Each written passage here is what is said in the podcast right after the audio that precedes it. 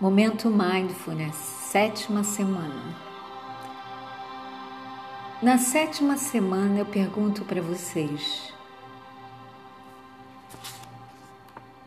quando você parou de se divertir? A gente vive nesse piloto automático e não se dá conta de tudo que acontece com a gente diariamente e que vai nos tirando a saúde e desgastando a nossa vida.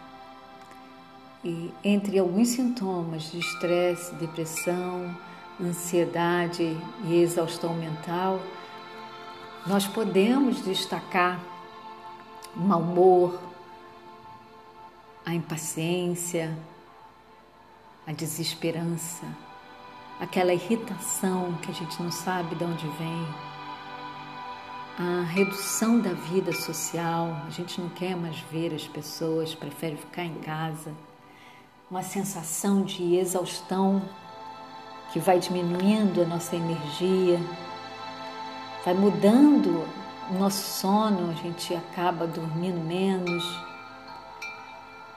a mudança de um apetite, perda de interesse por coisas que a gente gostava de fazer, começamos a ter menos concentração, esquecemos mais, apatia em algumas situações, enfim.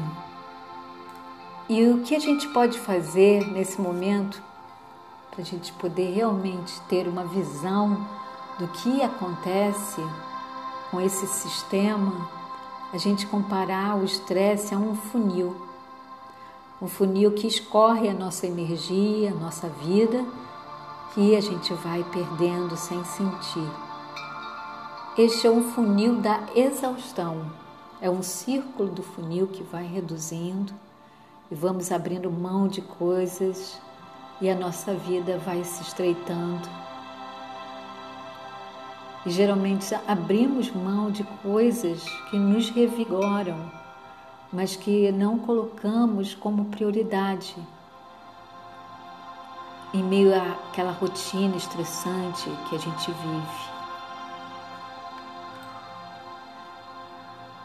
Segundo Lázaro, a dinâmica do estresse se dá como um equilíbrio entre demandas e recursos e esses recursos são tanto externos quanto internos. Quando sofremos de estresse, as demandas pesam muito mais e aí a gente reage no piloto automático. Sofremos antecipadamente as situações que nós interpretamos como ameaça. Quanto maior for a quantidade de recursos que nós tivermos, maior a probabilidade da gente reduzir e controlar esse estresse. O ideal aqui é a gente passe a interpretar as situações não mais como ameaçadoras, mas assim como desafios. É isso que eu peço a vocês, que vejam isso como desafios para que você possa perceber a capacidade de enfrentamento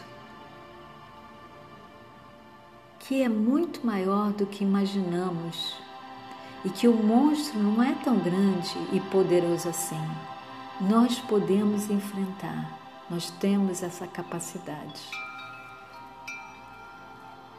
Então, eu sugiro que você faça uma lista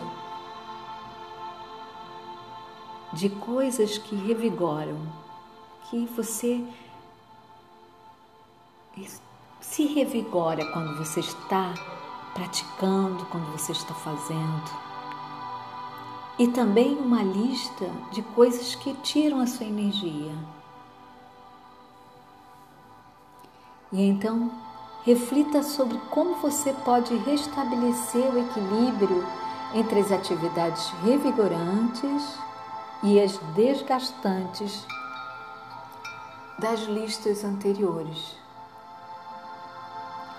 Coloque mais atividades revigorantes na sua rotina.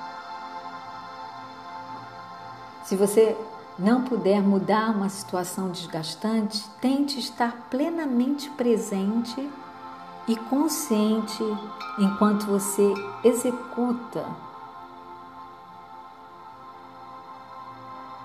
Observe os aspectos difíceis do seu dia, suas crenças e expectativas sobre eles. E aí, reavalie. Dedicar algum tempo para encontrar meios de reequilibrar a sua vida faz com que você possa enxergar crenças ameaçadoras como meros pensamentos sem fundamento. Infelizmente, é muito comum que as pessoas usem desculpas para não reequilibrarem as suas vidas.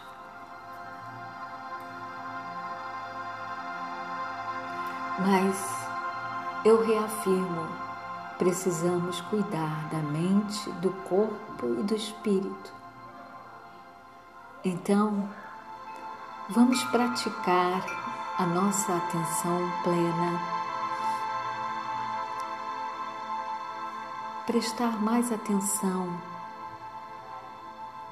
ao que nos faz feliz, ao que nos dá poder.